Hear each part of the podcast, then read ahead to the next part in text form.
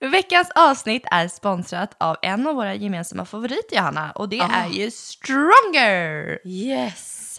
Och med rabattkoden drömbröllop15 så får man 15% rabatt på hela sortimentet fram till den 4 juni. Så passa på nu att få ditt egna Stronger-set. Jag hade faktiskt på mig ett par mina blommiga varianter om det var i helgen när vi skulle träna.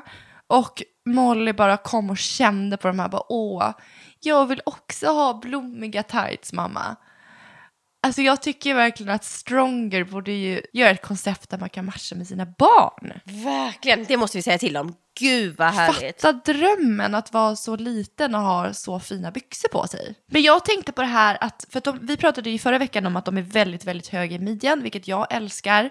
Och det måste ju vara helt fantastiskt för dig som har gjort kejsarsnitt. Ja, verkligen. Jätteskönt. Och grejen är att lite så, någonting jag trodde innan jag fick barn förra gången, det var ju att, att man ville ha bara jättelösa byxor efteråt, lö- alltså att allting skulle vara löst.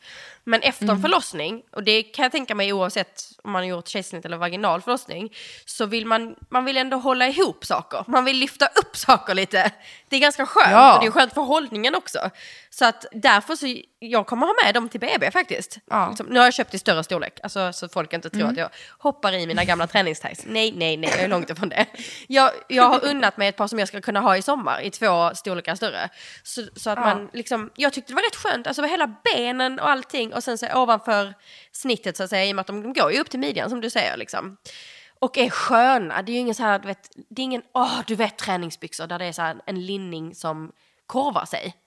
Det är liksom ett gummiband som så här tjorvar ner sig. Det är det värsta jag vet. Men själva midjan är också bred liksom. Så den, den glider ju inte. Så skönt. Och så känner man sig lite Men- men- piffig. Men verkligen, vi pratade om det förra veckan också, att de här tightsen, ja men framförallt tightsen, det har man ju i vardagen. Det behöver inte bara vara när man är ute och ska gå och träna, utan när jag är hemma, när jag fixar, när jag städar, när man ska gå och handla. De sitter, de är on fleek för att de sitter perfekt i midjan och de sitter där de ska i rumpan.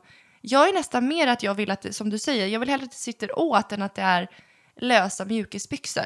Jag har aldrig riktigt varit en Nej, mjukisbyxor-tjej. det känns lite, jag vet inte. Nej, jag håller med. antingen tränings liksom, tights eller typ shorts så att benen är fria.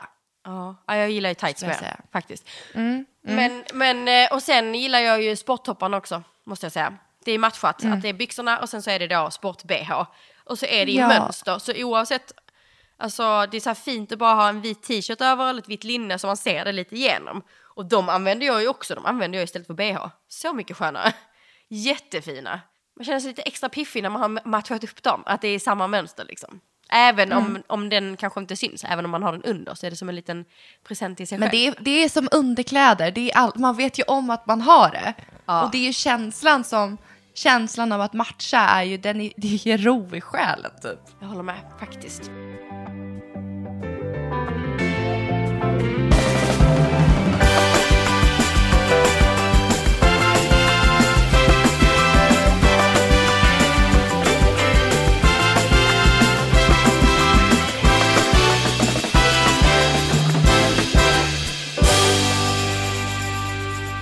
Johanna, stort, stort grattis i efterskott! Tack! Du fyllde år igår! Ja! Och du har blivit firad hela helgen har jag sett. Ja, du sa ju grattis förra gången vi pratade också. Ja, jag blev jätteförvirrad. Ja, eh, jag har ju hittat på ett eget påhitt som heter födelsedagsveckan. Så jag firar alltid min födelsedag i en hel vecka. Och eh, först så gjorde jag liksom, jag kom på idén för att ge mig själv den veckan. För maj är alltid väldigt hektiskt. Alltså det vet ju alla. Och sen man fick barn är det ju ännu värre. Alltså herregud vad det är olika kalas och det är förskolans dag och det är maskerad och det är avslutningar och det är liksom... Och redan innan vi hade barn så tyckte jag att maj var liksom det är mycket. Det ska vara AVs och avslutningar och sådär. Så då så kom jag på födelsedagsveckan för att jag själv skulle vara duktig på att ge mig själv ja, men en bra vecka. Du vet, ändå så här, ta höjd för att äta goda frukostar och ha mycket bär hemma. Eh, äta god lunch, inte bara slänga i sig någonting. Du vet, liksom bara Nej. ta vad man har hemma eller äta någon wrap från Pressbyrån. Liksom. Utan så här, den veckan ska jag så här, boka trevliga luncher med bra människor. Jag ska gå, ja men kanske på spa eller det är då jag gör pedikyr eller du vet så här, bara, bara samla upp lite sådana, inga extravaganta grejer egentligen, utan bara lite sådana grejer som man Gud vad samlar under den veckan. koncept. Jättemysigt att ge sig själv det. Men nu har ju detta eskalerat så att nu... Ja, dels är hela min familj med på det. Alla grattar mig varje dag. Bara grattis på första dagen på födelsedagsveckan! Jag bara tack! Rickard ger mig paket varje dag. eh, och jag fick det när jag var gravid med Charles. För då sa han att men i år så får vi köra lite extra för det är så tungt för dig att vara gravid. Men sen året efter det fyllde jag 30 så då fick jag också paket varje dag. Och nu och kör han nu är igen. du gravid. Och nu är jag gravid så nu är det synd om mig igen. Så att han har gått loss och eh, alltså mina nya bekanta här nere liksom, i Skåne, alltså det, de har jag ju bara känt typ i ett år. De, alltså jag fick så sms från grannen bara, får man bjuda dig på någon av luncherna under din födelsedagsvecka typ? Jag bara, Nej. Alltså, det, nu skäms jag ju Gud, nästan. Nej, jag tycker det är jättecharmigt, men jag blir bara orolig för att jag tänker att dina söner kommer ju ta efter det här. Så att ni kommer ju liksom ha tre födelsedagsveckor. Jag vet. Det kommer bli mycket. Ja, ja det, var det, det var det jag sa till Rickard då. Jag bara, för varje morgon har han också pressat Charles till att sjunga för mig. Och att det är Charles som liksom lämnar över paketet. Jag bara, men alltså det här funkar ju inte. Alltså för det första måste vi göra födelsedagsvecka för Charles också. Och för det andra så är det ju, alltså det är väldigt ologiskt. Han kommer ju på riktigt tro att det går till så här när man firar födelsedagar. Det här kan vi ju inte fortsätta med liksom. Eh, Så att jag fick mig en tankeställare den här gången att det här, nej men det kommer ju aldrig hålla. Så det kanske, Ja. det, det här kanske var min sista då. Oh, oh, oh. Ja, då får du njuta av den helt enkelt. Ja det gör jag verkligen. Hur mår du? Jag mår jättebra. Jag eh, har fullt upp som vanligt och eh, i helgen hade vi faktiskt våran toastmaster över hemma hos oss med hans familj. Och eh, ja, men vi hade det jättemysigt. Vi grillade och snackade, pratade om vi skulle göra något kul i sommar tillsammans och sen så såklart pratade vi massor, massor om vårt bröllop. Hurra! Och eh, det här veckan kommer vi faktiskt att snacka om just det.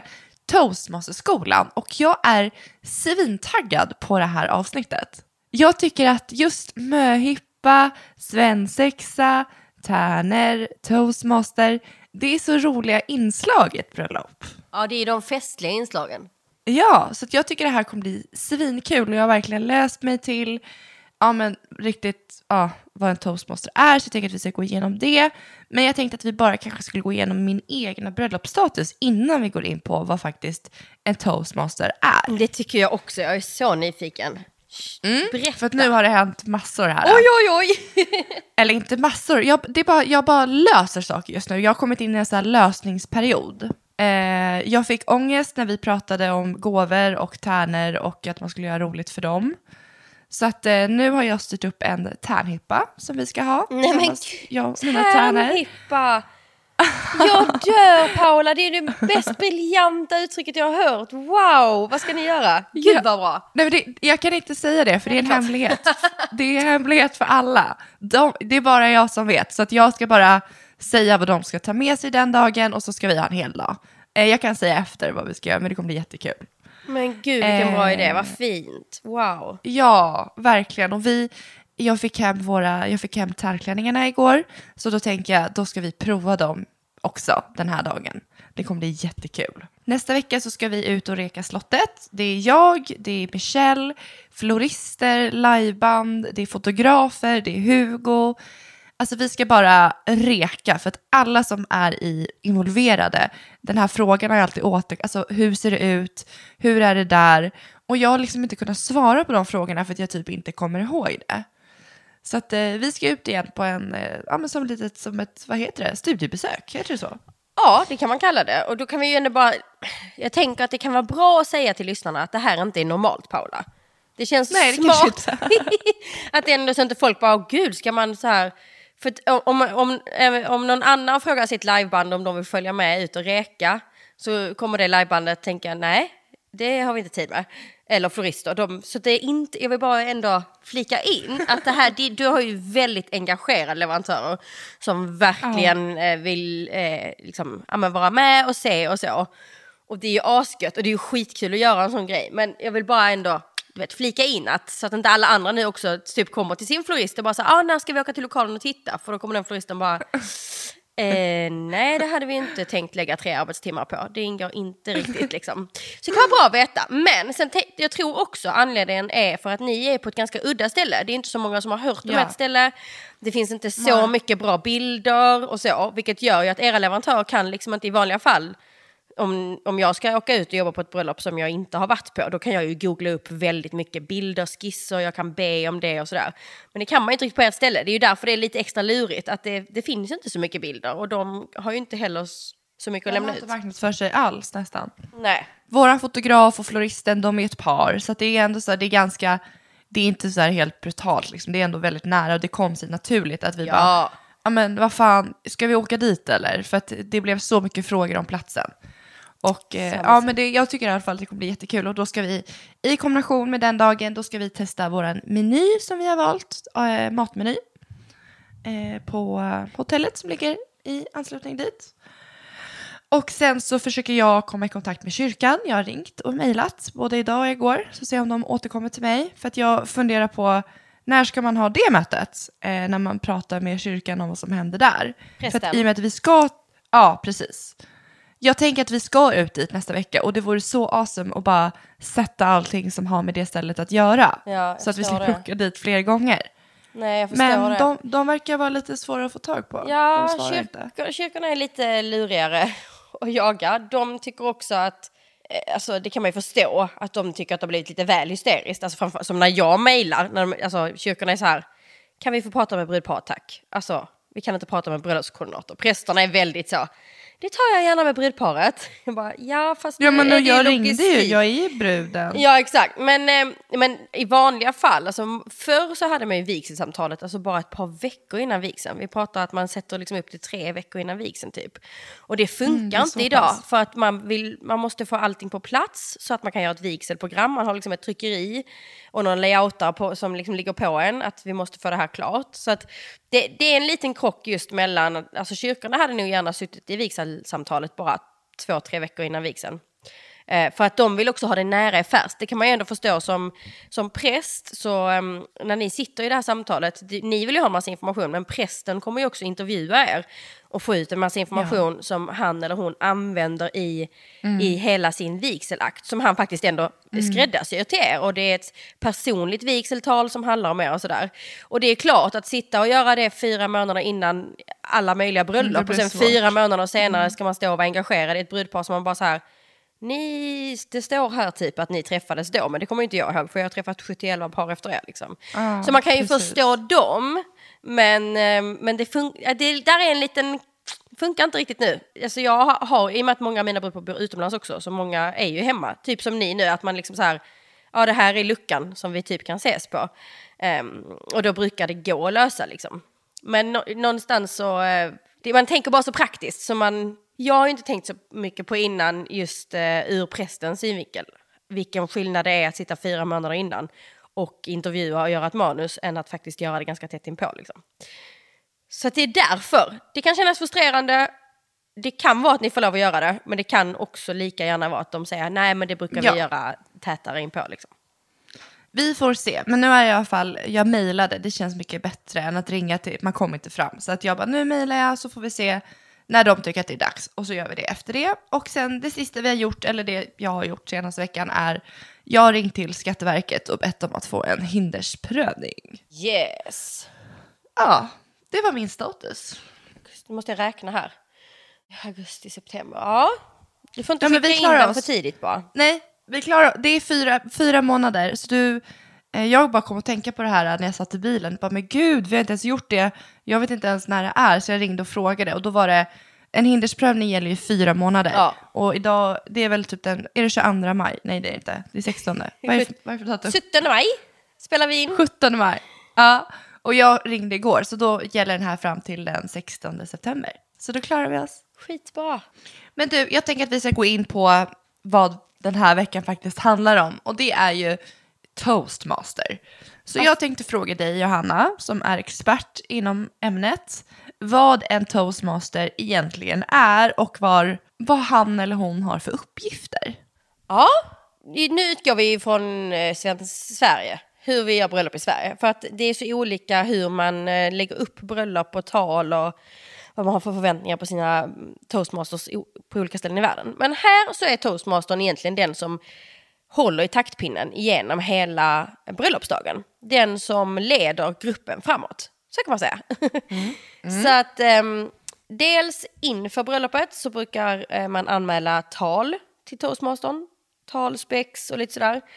Ibland får toastmastern en liten roll av att man också ställer lite frågor. Så det är bra, som jag har sagt för många avsnitt sen, att toastmastern till exempel vet vad brudparet önskar sig. För att sådana frågor brukar också komma till den där mejlen. Vet du förresten vad de önskar sig? Så det kan vara bra briefat toastmastern om det liksom. Och sen är det då toastmasterns roll att lägga upp eh, själva körschemat för eh, hela bröllopsmiddagen och synka det med cateringbolaget, kocken och hovmästaren. Så att man kanske har två eller tre rätter eller fyra eller fem rätter i och för sig. Men så att man liksom har bestämt hur många tal ska ligga, i vilken ordning ska de ligga, hur långa är de? Man behöver ju också fråga de som anmäler eh, tal. Behöver ni någon teknik? Vad är det för typ av tal? Är det spexigt och roligt eller är det känslosamt? Ska ni ha någon musik? Alla de här grejerna liksom. Så det är bra att ha lite projektledarskills när man håller på att rodda inför bröllopet. Och sen är det ganska många som dessutom vill att toastmastern, förutom hela den här projektledarrollen av att synka ihop allt det där, eh, också är ganska rolig. Så det är ju också en liten show som den här toastmastern, många har förväntningar sig på att, att han eller hon ska leverera. Att man kanske har ett litet koncept eller tema, att man på något sätt får igenom en röd tråd så att det blir nästan som en föreställning från början till slut, där det liksom allting går i en röd tråd. Så att man ska hålla ihop helheten så att säga. Så att vara toastmaster är ju, alltså det ska man ha respekt för. Det är ju den tuffaste rollen eh, på hela bröllopet. Det är ju liksom den som gör festen, helt klart tycker jag.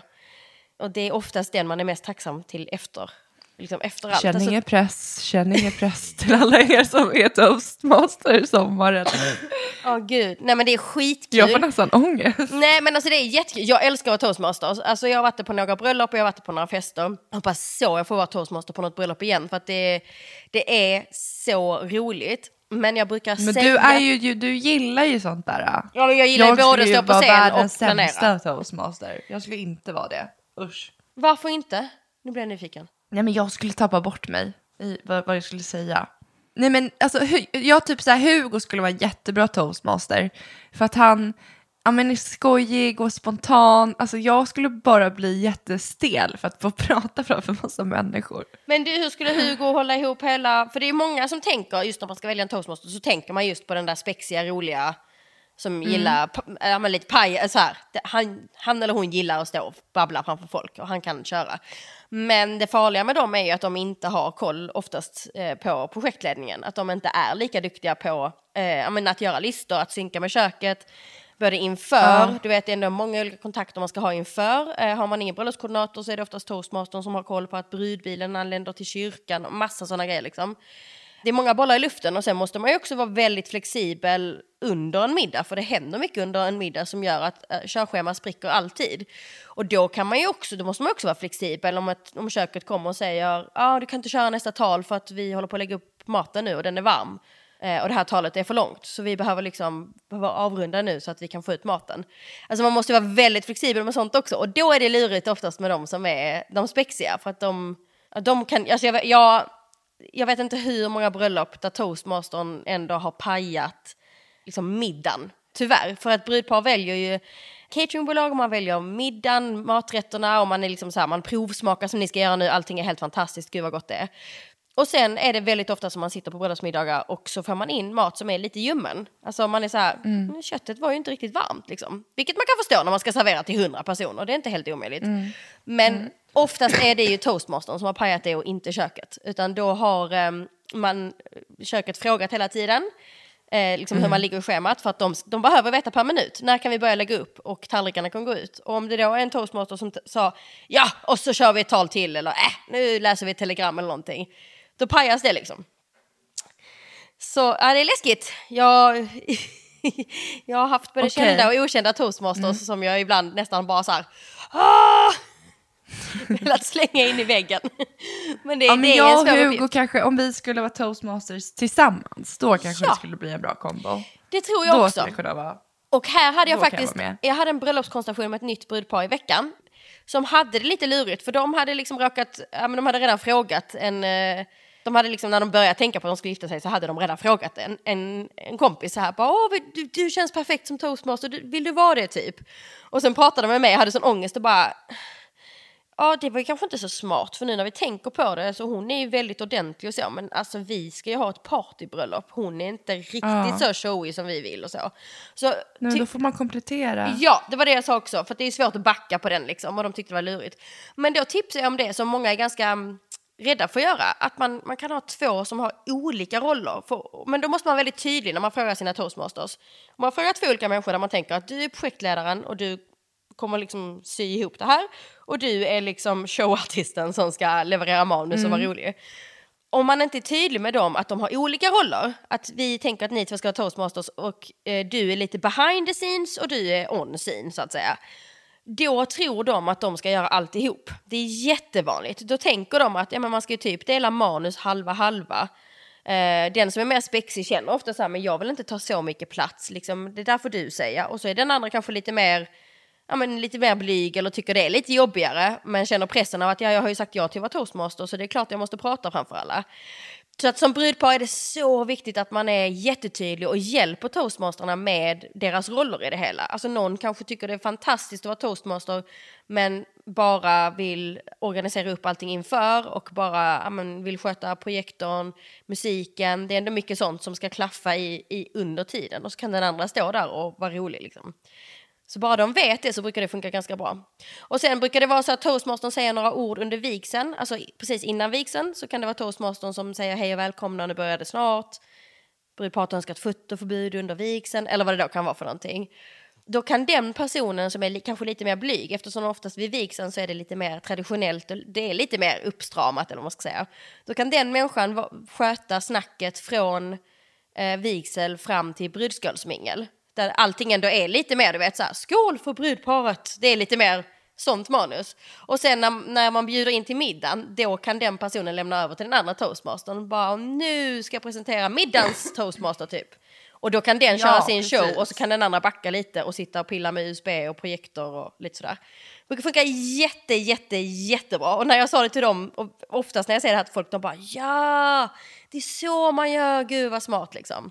Så bara man informerar sina toastmasters, man ska inte bara släppa dem för att då kan de få för sig att det finns förväntningar på dem som ni inte alls hade tänkt liksom. Men så du menar då alltså att en toastmaster är den som styr logistiken kring en middag och ser till att talen kommer och sen så efter middagen så är jobbet klart. Ja, vi pratade om det här för några avsnitt sen, att man måste vara tydlig med när toastmaster-uppgiften är slut. Eh, de flesta tänker spontant att den är slut när toastmastern avslutar middagen och bjuder till dansgolvet så att säga. Då brukar toastmastern tänka att man har checkat ut. Men det finns ju några moment kvar. Det finns presentera brudparets första dans. Det finns eh, påannonsera att det kanske finns tårta om man kör den under dansgolvet gör vissa. Eller nattvickning till exempel. Alltså na nattamat som vi kallar det i Skåne. Så att det kan ju finnas några moment som man faktiskt vill att toastmastern ska nämna senare under kvällen också. Så det måste man bestämma sig för. Vi hade faktiskt ett, eh, vi käkade lunch med vår toastmaster för, vad var det, två veckor sedan? Eh, och då gick vi igenom allting där jag verkligen briefade honom om allting som kommer att hända. Så att han eh, känner att han vet vad som, ja, vad som sker. Och Michelle var med. De bytte, eh, bytte uppgifter med varandra för att de tänker att för i fortsättningen så kommer dialogen gå via dem. Nu börjar de, de vill liksom utesluta mig mer och mer nu. Eh, ja. Eh, och jag är ju sån som liksom roddar och fixar, så att jag bara, "Jaha, jag skiter mig då, vad fan. Jag tänkte ju bara att jag skulle hjälpa er. Och då så sa jag faktiskt, vi gick igenom jättetydligt om vad som kommer att hända när jag vill att han ska ta, to- eller när han ska ta tal. Ja, men så massa smidiga grejer som om vi bara sagt det, då vet jag han det. Och det kändes jättebra liksom, att man kunde ja, men säga vad man förväntar sig och hur man vill att det ska vara. Och sen så vet jag att han är en väldigt tydlig person, han är en lekfull person. Han är väldigt personlig, han är sån som är full av överraskningar. Så det känns inte, vi, jag kunde inte känna mig mer trygg med någon annan toastmaster än den vi faktiskt valde till slut. Nej, det är ju precis vad man vill känna. Ja, och han, ja men verkligen är, han är en fin jäkla människa och jag tror att han kommer att göra det här helt magiskt. Så att eh, ett tips bara så att käka lunch eller bjud hem din toastmaster på kaffe och men gå igenom allting och Verkligen. berätta vad du förväntar dig. Verkligen. Eller vad, hur du vill att det ska vara så att du ja, men på något sätt ger en förfrågan. Att eh, så här skulle jag vilja ha det, eh, är det möjligt för dig? Och så kommer han såklart säga ja. Eller hon. Om, om man har valt rätt. Och det är det, Ja. det, alltså ju mer, för man kan också, det kan ju kännas lite dumt att man liksom lägger in sina, hur man vill ha det och sina önskemål. Man är så tacksam att någon sa ja typ. Men det är bättre för både er och för toastmastern, alltså de vill ju veta. Och likadant med stämningen, det är så olika. Vissa vill liksom, ja men vi, vi är ganska traditionella, vi vill att liksom, talen ska ligga i rätt ordning, för det finns ju en traditionell talordning och och andra är så här, vi vill ha partybröllop, vår största skräck är att det är stelt. Vi vill jättegärna att alla står upp och dansar vid bordet till huvudrätten. Liksom. Det är helt olika brief till olika toastmasters och det är ganska olika krav på de toastmastersen. Så att, eh, och sen finns det faktiskt de som är på andra hållet där man har riktiga partygäster där man är lite rädd för att det ska slå över för fort. Att man är så här, ja men vi vill inte att folk ska vara fulla under middagen. Eh, utan vi vill, vi vill ha jättehärlig stämning men vi har verkligen partygäster. Och vi vill, såklart det ska vara party, det vill vi verkligen. Men vi, vi behöver att du som toastmaster ändå försöker hitta balans så att inte ja, men eventuell fylla och party blir förrän på dansgolvet. Liksom. Så det måste vi styra med hur vi skålar och vad som serveras och hur mycket och sådär. Så det kan vara på alla håll. Det är ju också en rätt så här, det är inte alla som vet hur man ska balansera det liksom. Vi, får jag berätta om, vi, vi var på ett bröllop förra året där Ja. det var två toastmadams och de hade ett så jäkla bra upplägg. De hade, deras röda tråd var att bröllopet var ett företag och där de liksom på ett väldigt humoristiskt sätt liksom drev med brudparet och när de skulle presentera alla talare så var det alltså, vanliga arbetstitlar och då var ju det vänner och familj och så var det, om jag kommer ihåg när de skulle presentera eh, social media manager, alltså tjejen som håller på med sociala medier allra mest. Eh, hon var liksom den delen i företaget. Och så, Så fick de kul. komma upp till, ja det var jättekul och ja, men så var det systern och pappan och ja, men det var jätteroligt att de Ja, men deras upplägg kring middagen var att det var ett företag och de skulle presentera eh, titlarna utifrån de som skulle tala. Så det var faktiskt jättekul. Skitbra idé. Och jag, det finns ju, det, det är ju lättare, för det är ju ett jättebra tips till den som ska vara toastmaster. Det är ju lättare att hänga upp det på något sånt. Att man i inledningen när man väl kommer till, till, till bordet och till middagen, att man då har en liten miniakt som eh, visar på vad man har liksom satt upp för tema. Eh, jag har haft toastmasters som har varit så här flygvärdinnor, typ. Det var ett par som var så här, vi ska ta med på en resa runt jorden. Och så byggde de det på det, jättekul. Förra året så hade vi ett bröllop där brudparet var alltså sådana sportnördar. De utövar, alltså du vet de kör Vasaloppet och de, eh, ja men verkligen sport, sport, sport. Så då byggde toastmasterna upp det på att de var Sportspegeln. Så de hade ju den jingeln, du vet. Som är liksom, Alltså då byggde man upp allting kring det. På vårt bröllop till exempel så körde de NHL-hockeyslingan för att det är liksom så Rickard. Så att man, att man ändå så här, och då gäller det att introducera det tidigt och då är det ganska lätt att bygga på det sen. Vad det än är. Vissa gör det, ja, men man kanske bara skriver presentationen av talare på rim till exempel. Ja. Ganska enkelt, men då blir det ändå igenkänning och återkommande och det blir en trygghet för toastmastern själv också att, ja, men, att man har samma, liksom, samma hela tiden, även om man byter talare. Alltså nu fick jag lite så nu börjar jag tänka på vad folk skulle kunna göra på, hos för oss. Ja, men du får inte göra det Paula. Det här är så roligt. Jo, men du, alltså, jag nu är vet du ju att det utfasad, nu har vi puttat ut dig i ett hörn och nu är det Michelle och er toastmaster som, som styr det. Får inte veta. Ja, men, nu, ja, men om man tänker så här, du sa ja men det är så Rickard, då är jag bara oh my god, då kommer det bli antingen crossfit Ja. eller så kommer det bli sociala medier. Det är kanske de det blir. temana vi har. Ja, det är de temana som kommer att vara på bröllopet. Tusan, nu kläckte jag den nöten. Nej, jag vet inte.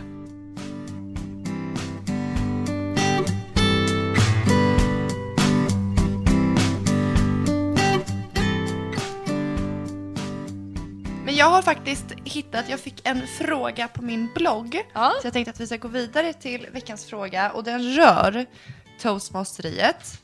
Så här låter den. Hej! Tack för en fantastiskt rolig podd. Jag njuter av att höra din och Johannas stämma och tisdagar har blivit lite som en favoritdag just för att er podd släpps då. Jo, jag har blivit ombedd att vara toastmadam på vänners bröllop till hösten. Vi har haft ett möte och de har, varit, och de har tydligt sagt vad de förväntar sig av mig. Sitter i detta nu och planerar och har fastnat kring talen. Fråga 1. Bör man ha tak på hur långa talen ska vara?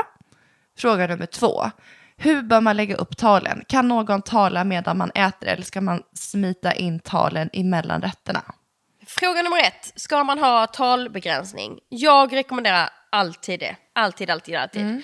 Eh, och sen som sagt, man får se lite till vad det är för gäster. Det, det är väldigt olika. Det finns ju blyga, alltså det är så här, jag har en ganska blyg släkt, de kommer inte säga så många ord. Och sen finns det ju de som älskar att stå där och prata. Alltså jag vet, det har ju funnits många bröllop där talen har varit liksom 20 minuter långa.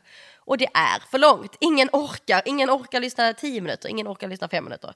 Utan tre minuter är en jättebra gräns att sätta upp och ha, vara så ganska hård med att eh, så här, vi har maxgräns på tre minuter, håll er inom den. Det, det, det är många som vill prata och eh, det finns inte utrymme för mer. Och ett tips till toastmastern är ju att det är någonting som man svarar direkt när folk anmäler tal så att de får den informationen direkt. Man behöver inte ha det i inbjudan för det är lite väl sådär stopp och belägg. Men om man till exempel har en mail som man ska mejla toastmastern på för att anmäla sitt tal, då är det ganska bra att ha ett standardsvar som toastmastern svarar. Hej, gud vad kul att du vill hålla tal för Paula och Hugo. Eh, här kommer lite info. Och så kan det då stå ett, eh, vi har satt upp, eh, vi, eller så kan man skylla på brudparet. Brudparet har starkt önskat en begränsning på tre minuter, inte längre. Starkt önskat. Ja, men då känner man dem också ofta så att så okej, okay, det kommer från brudparet, de vill inte ha långa ja. tal, då får vi skärpa oss kring mm. det liksom. För sätter man mm. upp tre minuter, det är väldigt få som lyckas hålla det. Alltså många som har tänkt, alltså de som har tänkt hålla en minuts tal, de klarar sig på tre minuter. De som har tänkt hålla tre minuter, de ligger på mellan tre och fem minuter. Så att um, därför behöver man sätta den här tre minutersgränsen ganska skarpt och sen så behöver toastmastern räkna med fem minuter. För att det tar lite tid. Du vet, talaren ska liksom, den ska presenteras, sen ska den komma upp och ställa sig och sen så oftast då så brukar de ju vilja säga någonting som har en anknytning till dagen. Innan de börjar sitt tal så brukar det vara det var så fint i kyrkan när det här hände eller de knyter kanske an till förra talaren. Gud vad roligt Stefan att du pratade om det för det är så himla tydligt eller så. Och då, då ökar man ju på en minut helt plötsligt som man inte hade tänkt på. Och det är, ju, det är ju härligt, så ska det ju vara. Men så att det är inte så att toastmastern på bröllopet ska sitta med en klocka och stirra stint liksom. Men känslan inför bröllopet ska vara att det är en gräns och den är väldigt tydlig och den går inte att rucka på. Sen finns det såklart undantag. Och om man har en sån tydlig instruktion kring tre minuter att det är jätteviktigt och att så här, det ska inte vara längre och så. Då behöver man bara berätta för familjen att givetvis har ni lite mer spann. Liksom. En mamma eller en pappa ska inte ha, känna att oj nu blev det för Nej, långt. Utan där man så här, du är, ja, du är brudens mamma, självklart har du ett längre spann. Liksom. Tänk runt fem minuter. Och om det finns föräldrar som har pratat tio minuter så oftast så, det, det är de första talen vilket betyder att folk är ganska uppmärksamma och de är ganska känslomässiga. Um, det brukar gå bra liksom. Men jag har också haft föräldrar som har pratat i 25 minuter. Det är för långt, även om du är förälder. Det är för långt att visa bildspel från barndomen hela vägen upp till vuxen ålder och sen ett helt bildspel med paret också. Liksom. Så att, Nej, men det går inte. Tipsa lite, de som är närmast, säg till dem att givetvis har du ett lite större spann. Liksom. Men, men, men oftast blir det bra att hålla sig på fem minuter, så, så känner de det. Så ja, ja, ja, tidsbegränsning alla dagar i veckan, absolut. Det tycker jag. Fråga nummer två. Hur lägger man upp talen? Kan någon tala medan man äter eller ska man smita in talen mellan rätterna? Mm. Och du svarade ju ganska bra på den frågan att det här måste ju toastmastern ha koll på logistiken, ha dialog med köket och att det är väl att man inte äter mellan, eller alltså att man inte talar när man äter. Det här beror på. Det är jätteolika. Vissa bröllop har mellan 8 och 10 tal och vissa bröllop har mellan 15 och 20 tal. Och då behöver man tänka annorlunda såklart. Eh, är det 15 till 20 tal, då kommer du behöva tillåta att folk äter när de talar. Så här, lite snabba tips när man lägger upp körschemat. Det är dels såklart så finns det en traditionell ordning. Oftast idag så tycker jag att det är bättre att man lägger upp ordningen efter stämning. Att man börjar med lite mer känslomässiga tal som inte är så spexiga under förrätten. Oftast då så är det lite lugnare. Traditionellt så är det brudens far först och sen är det någon från brudgummens sida. Bruden, kanske föräldrarna ihop eller så.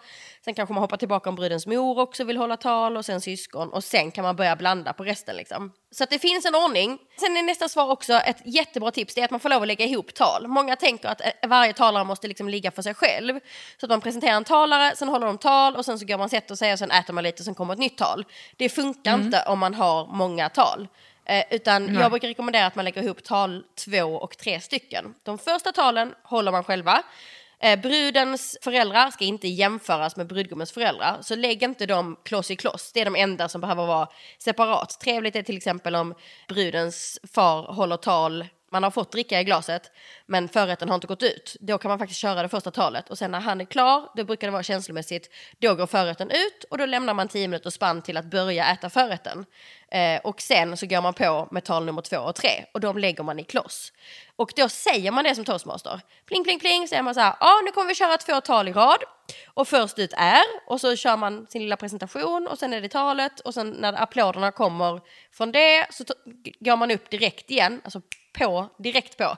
Bara åh vad härligt Stina och nu eh, nästa talare är och så får man liksom lite tempo i mm. det, in med nästa och sen så kan man sätta sig och så blir det lite paus igen. Man kan till och med mm. lägga tre tal i rad. Har man många tal, har man mellan 15 och 20 happenings så att säga under middagen, då behöver man trycka ihop tre tal emellanåt.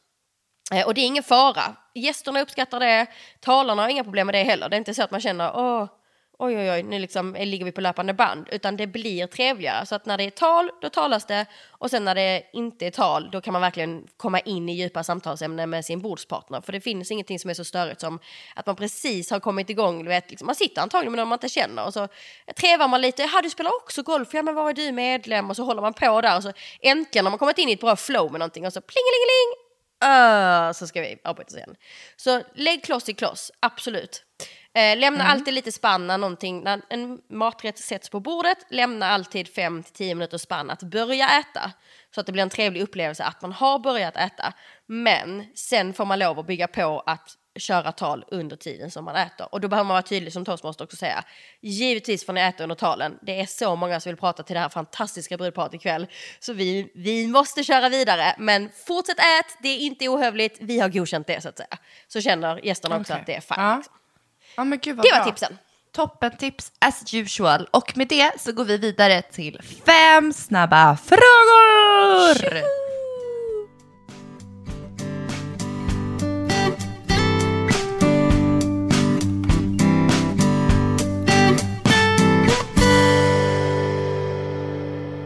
Okej Anna, om du skulle behöva byta yrke, vad skulle du vilja arbeta med då? Alltså någonting jag alltid har varit väldigt förtjust i, det är typ att jobba i en reception. Typ en hotellreception. Eller, ah. men det skulle kunna vara på ett stort företag också. Att vara den mm. som, ja men du vet när folk kommer in till kontoret. Frontdisken. Ja, exakt, frontdesk. Alltså bara god morgon och du vet hålla på och fixa där och ja ah, men du det kom, en, du skulle kom ett paket till dig igår, det är här och ah, så trevligt. Eller Älskar att du pratar med den där rösten. Ja men det, det, det är så jag ser det. Du också. går in i rollen. Ja, men alltså jag tänker så ofta på det här. Bara, kan jag bara få jobba i reception? Alltså gud vad härligt att förstå Ja, men om, jag skulle få, om jag skulle slippa jobba kväll och helg, om jag skulle kunna få jobba på, ja. i en hotellreception dagtid, 8 till 5 till exempel. Ja Ah. Gud vad mysigt! Det kommer liksom hotellgäster där på morgonen och bara hej, bla bla bla, ah. vi behöver det här på vårt rum. Man bara självklart, det fixar vi. Gå och ät frukost så har jag satt upp det på rummet när ni kommer. Alltså ah. så mysigt! Gud vad mysigt! Det är typ mitt drömyrke. Nämn tre saker på din att göra-lista som du har kvar i livet. Som en bucketlist liksom? Ja, tre saker som du så vill göra. Jag har ju aldrig åkt luftballong. Luftballong? Ja, det är liksom, jag tror det skulle vara mysigt. Jag har fått för mig att det är någonting jag skulle vilja göra. Sen eh, när lillebror har kommit till världen, ja, det är liksom, nu längtar jag ju så mycket efter allt kring det, men det kommer ju hända så det behöver jag inte säga så mycket om. Men ja, det när, är bara snart. Ja, det är så snart. I, när han har blivit lite större, då längtar jag jättemycket. Alltså en dröm är att vi ska åka till USA, hela familjen, och bila runt. Rickard har ju bott i LA och USA betyder ganska mycket för oss. Vi, eh, vår första långresa gjorde jag och Rickard dit. Då satte vi upp sparmål ett och ett halvt år innan och sen hade vi liksom fokus i ett och ett halvt år att spara, spara, spara för att kunna åka dit i två och en halv vecka och liksom dels besöka hans gamla skola och sen köra runt liksom däremellan och så. Jag Alltså jag minns så väl när vi gjorde det, hur eh, fantastiskt det var liksom att man hade lyckats få ihop de här pengarna. Och, ja, men vi bodde ju på vet, små skithotell, men det, alltså det var ju, allting var, det var som lyxens lyx att få lov att göra detta. Så vi har pratat mycket om, tänk när, tänk när vi ändå kan åka dit med barnen, när vi kan köra upp till Las Vegas och sådär liksom. Då har vi luftballong, USA och så har du en grej till på din göra-lista. Resa själv. Det har jag pratat om Resa i väldigt själv. många år. Att åka någonstans utomlands själv. Bara på en weekend liksom. Jag har velat göra det i tio år, jag har inte kommit loss. Men skulle du typ dricka skumpa och läsa en bok Ja. eller skulle du vilja liksom så här, ja. Nej men alltså jag, verkligen, åka någonstans, jag vet inte, det skulle kunna vara Barcelona eller Paris som jag känner mig ganska hemma i så att man ändå hittar och sådär. Men då skulle jag tycka, jag skulle faktiskt tycka det var lite läskigt på kvällen. Jag skulle nog äta en ganska tidig middag, typ vid sju och sen skulle jag nog gå till hotellet vid halv nio liksom. Men det är en del i det, då skulle jag kanske som du säger ha med mig ett glas rosé eller ett, ett, ett glas champagne och ligga och läsa bok hela kvällen. Eller bara åka någonstans, alltså Mallorca, ligga vid en pool hela dagen och bara inte uppleva så mycket utan bara vara där. Men Bara det har varit vara. en dröm länge faktiskt att eh, resa själv ett par dagar. Gud, Så det skulle jag också vilja göra. Vilken dröm. Vi kan, resa, vi kan resa själva och så bor vi på samma hotell men vi är själva. Så äter vi middagar Om ihop på kväll, bli- just när det är läskigt på Ja. kvällen, där mellan 20 och 22, då umgås vi. Ja, bara så in case, alltså, om vi får nöd så, har, så är någon där i alla fall. Exakt. Nej men jag ska göra det någon gång alltså. Det var så, nu blev Ja. jag gravid men tanken var att jag skulle ha åkt till New York själv fyra dagar nu i höst. Ja. Li, li, jobba lite, det var, li, jag har lite um, leverantörer där men framförallt eh, njuta själv liksom. Kan man vara vän med sitt ex? Det kan man säkert. Alltså det beror ju nog helt och hållet på vad man har för relation. Jag kan tänka mig att många har varit tillsammans ganska länge och sen växer man ifrån varandra. Så att man är så här, man kanske gör slut för att man känner oj, vi har blivit vänner. Alltså här är inte så mycket passion kvar liksom. Och då är det klart att man kan vara vän med sitt ex. Men det är nog väldigt olika. Det beror också på den nya Såklart. parten man träffar och sådär tror jag. Så att, ja men det är nog olika Ja. faktiskt. Om du skulle vara utan din telefon i en vecka, Ah! vad skulle du sakna allra mest? Whatsapp-grupperna. Alltså vi har ju Whatsapp-grupper. Vi har en Whatsapp-grupp för Rickards. Va? Blir du förvånad? ja, vem använder ens det?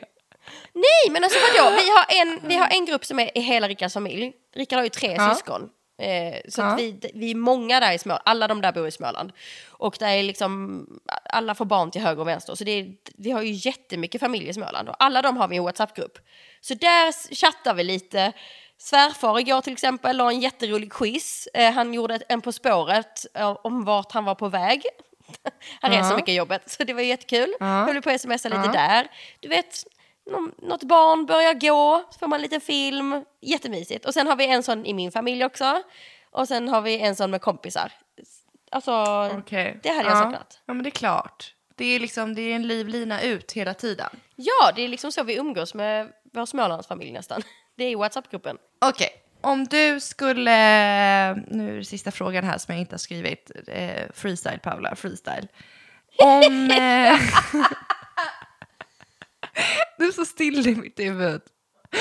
Jag såg att du badade i havet. Hur kallt var det? Jag tog ett morgondopp igår på min födelsedag. Och eh, där är några så här morgondoppare, det vill säga tanter och gubbar som sitter där nere som badar varje morgon klockan nio oavsett väder. Så de har en sån liten termometer som de alltid har med sig i havet. Så då kan man fråga dem. Så tänkte jag så här, jag frågar inte innan, jag frågar efter att jag har badat. Så när jag kom Ja. upp så bara gick jag fram till dem och bara, bara, vad hade ni för temp idag? Och då sa den Ja. ena, håll i det, den ena tanten sa 12 grader. Åh herregud. Herregud. Du är ju inte frisk. Ja, men jag tror inte hon hade rätt för han andra sa, "Nej, jag tror, du vet Agda, eller vad hon nu hette. Ja, Nej, jag ja. tror nog att det var att din du får nog köpa en ny nu Agda, du har haft den länge. Min sa 15 sa han. Så sa jag, okej men det tror jag mer på, jag tror på 15.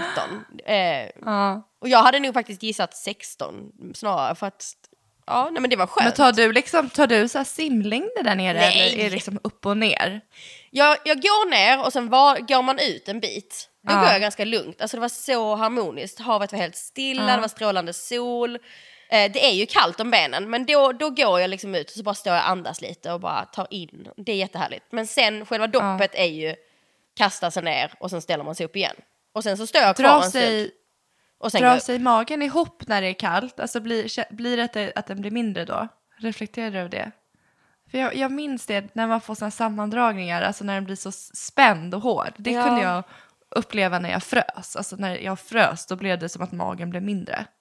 Jag undrade om det var samma effekt när man liksom doppar sig i kallt vatten. Det lär det nog vara. Alltså jag har ganska mycket sammandragningar så att min mage är ju hård till och från 15 gånger om dagen. Så Hela tiden. jag riktigt till. Men däremot så tänkte jag på efter att jag hade badat så, så, pra- så pratade jag faktiskt lite med honom i magen. För då, då kom jag ju på att så sa jag till honom att nu får vi göra det här varje dag. Sa jag liksom att nu måste vi skärpa oss. Eh, ja, jag ska inte säga hans namn, lillebror, liksom, nu får vi faktiskt åka ner hit och bada varje dag. Tänk vad mysigt liksom och så här. För man får inte bada efter förlossningen, vilket är lite surt när man älskar att bada som jag gör. Så jag får ju passa på att bada skitmycket. Ja, jag vet. Juli, augusti, skit också. Men, eh, men jag ska bada, nu ska jag bada hela maj och hela juni. Ja, Så nu ska jag skärpa mig. det så tycker jag låter som en bra idé. jag ska faktiskt cykla ner och ta ett dopp nu när vi har poddat klart. Vi poddar ju på morgonen. Så när vi har lagt på nu ska Åh, jag cykla ner och ta ett dopp. I 15 grader. Men då tycker jag att du, du, får, du får springa ner och göra det för vi är faktiskt klara idag. Hurra! Så att, ja! Och eh, som vanligt så vill vi bara slå ett slag för vår fantastiska Facebookgrupp som heter Ja. Drömbröllop med Paolo och Johanna. Massor med aktiviteter inne och det är verkligen ett fint, eh, det är verkligen en fin jargong där inne för att man hjälps åt och det är högt och lågt, allting som har med bröllop att göra egentligen. Verkligen, jag får så mycket tips och råd. Det är så många roliga Ja. idéer som dyker upp där som jag bara, men gud, det kanske jag ska ha på det här bröllopet. Smart. Ja, Jättekul. verkligen. Och eh, prenumerera gärna på podden, kommentera, följ oss på våra sociala medier så hörs vi nästa vecka. Det gör vi. Ha det bra! Kram, kram, puss, puss!